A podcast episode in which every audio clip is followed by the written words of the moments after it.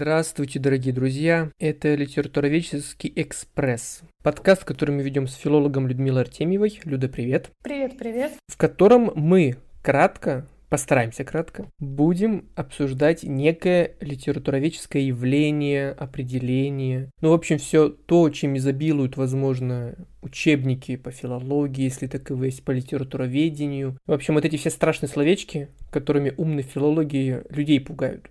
Я часто раньше просил у Люды прямо во время подкастов наших, когда она говорила очередное умное слово, Люда, поясни нам, смертным, что это значит. И вот в этом выпуске я еще раз прошу Люду снизойти с горы знания и объяснить такой термин, который называется экфрасис. Правильно я произнес его? Правильно.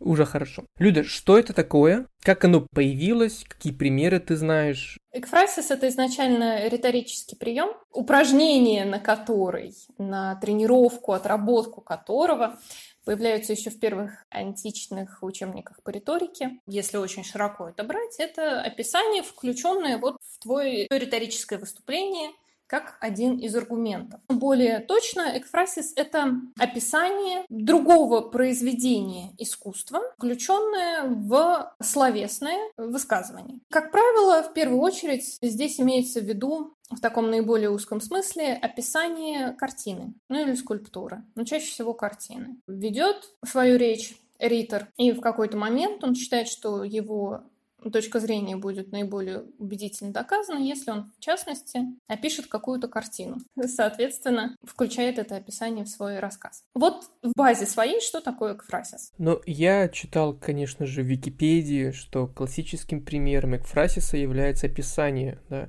щита Ахилла, который есть в Илиаде. Угу. То есть это такое красивое, поэтичное, каким был щит Ахилла, очень детально написывается. Это, я так понимаю, вообще, в принципе, фразис, да, используется для, для того, как ты уже упомянула, для некой аргументации. То есть для того, да. чтобы подчеркнуть важность какого-то объекта на фоне разворачивающихся Но проиллюстрировать событий. свою точку зрения, как-то ее аргументировать, про проиллюстрировать. Угу. То есть чтобы сделать свое высказывание более убедительным. Угу. То есть это не просто, как говорится, ради красного словца, это для того, чтобы показать, например, что условно Ахилл был настолько классный воин, что у него был настолько красивый, такой мощный, идеальный щит. И вот в этом, собственно, и состоит аргументация, ну, если брать данный случай у Гомера если я правильно понимаю. Ты знаешь, Саш, я не помню этого момента в Илиаде. Я согласна, что это самый популярный пример.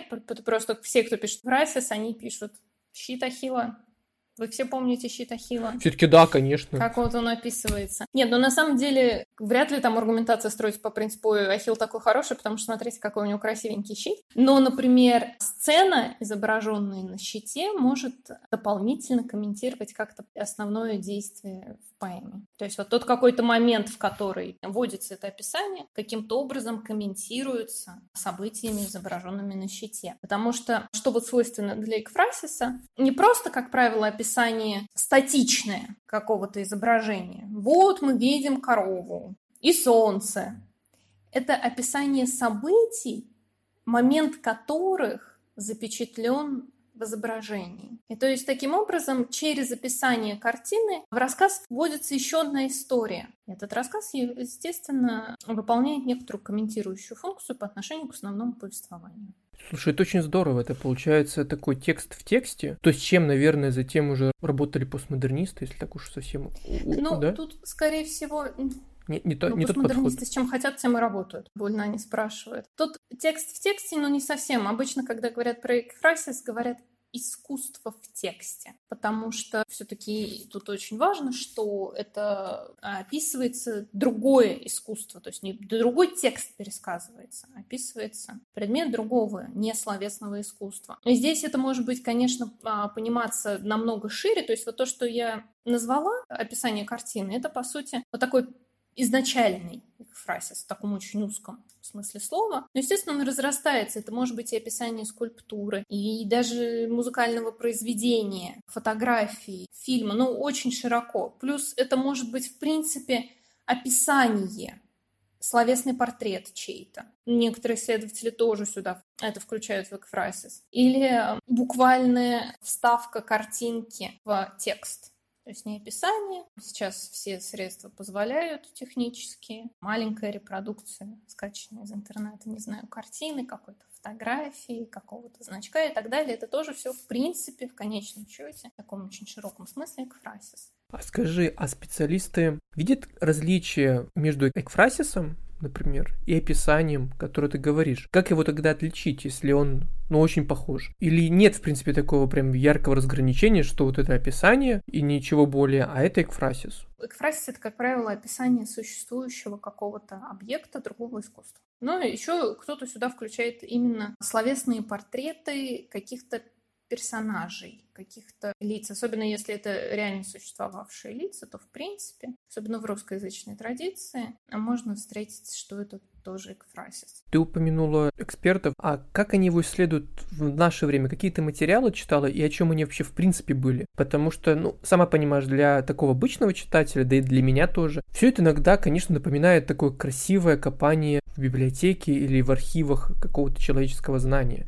когда люди достают термин, и начинают его разглядывать, рассматривать, получают от этого удовольствие, находят его отголоски, конечно же, в современной литературе. С чем работают эти эксперты и вообще о чем они говорят, исследуя экфрасис? То есть ли какие-то тенденции, возможно? На самом деле, по поводу копания в терминах и разглядывания их, термин — это удобный способ говорить о чем то Конечно, мы можем забыть термин экфрасис, и просто, когда мы читаем книгу, встречаем там пересказ и описание какого-то произведения искусства, не словесного, мы можем просто это проанализировать. Но если, во-первых, мы это назовем экфрасисом, нам будет просто короче каждый раз писать, чем мы занимаемся. А во-вторых, все-таки, зная термины, зная его происхождение, происхождение этого явления, намного проще анализировать функцию подобного описания, появляющуюся в тексте. Поскольку, вот, как я уже упоминала, если это риторическая фигура, а риторический прием, призванный каким-то образом усиливать основную точку зрения, то, соответственно, это то, что в первую очередь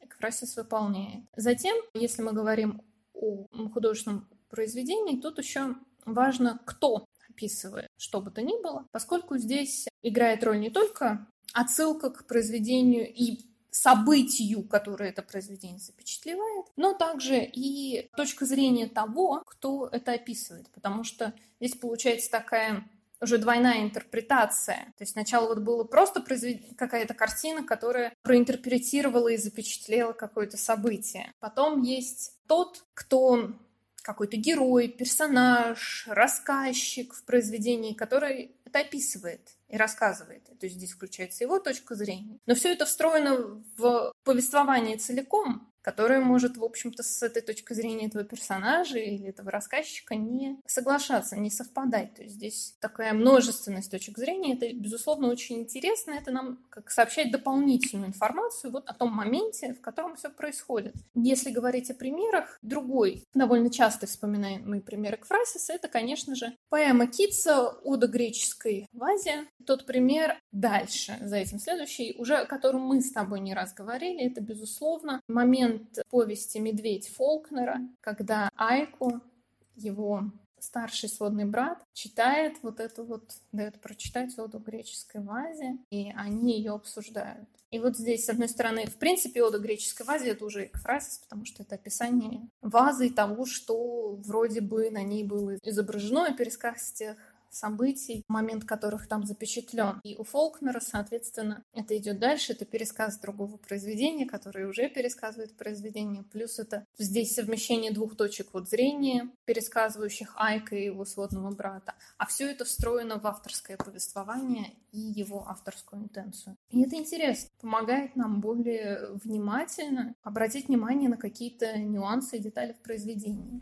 Все-таки в очередной раз убеждаюсь, что литературоведение и лингвистика это такая математика, потому что вы, например, используете условный экфрасис как термин, да, в своих работах ты говорила. Для краткости, ну это удобно, действительно. Ну все термины придуманы, вообще язык придуман для того, чтобы было проще, понятнее, короче.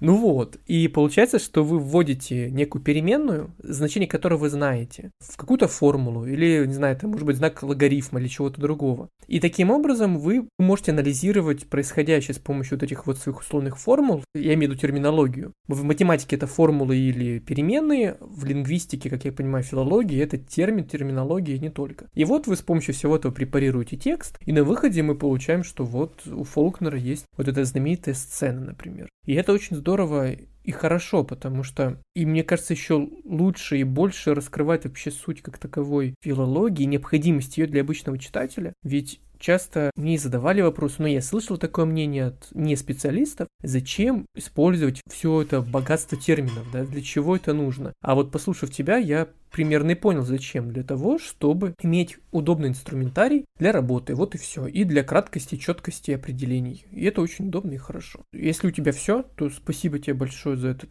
Ну, это же экспресс. Экспресс, да. Я уже говорю, это экспресс, поэтому мы в свои экспресс-сроки, я думаю, вложились. Это был литературоведческий экспресс про Экфрасис, который прекрасно провела для вас Людмила Артемьева и Александр Карпюк.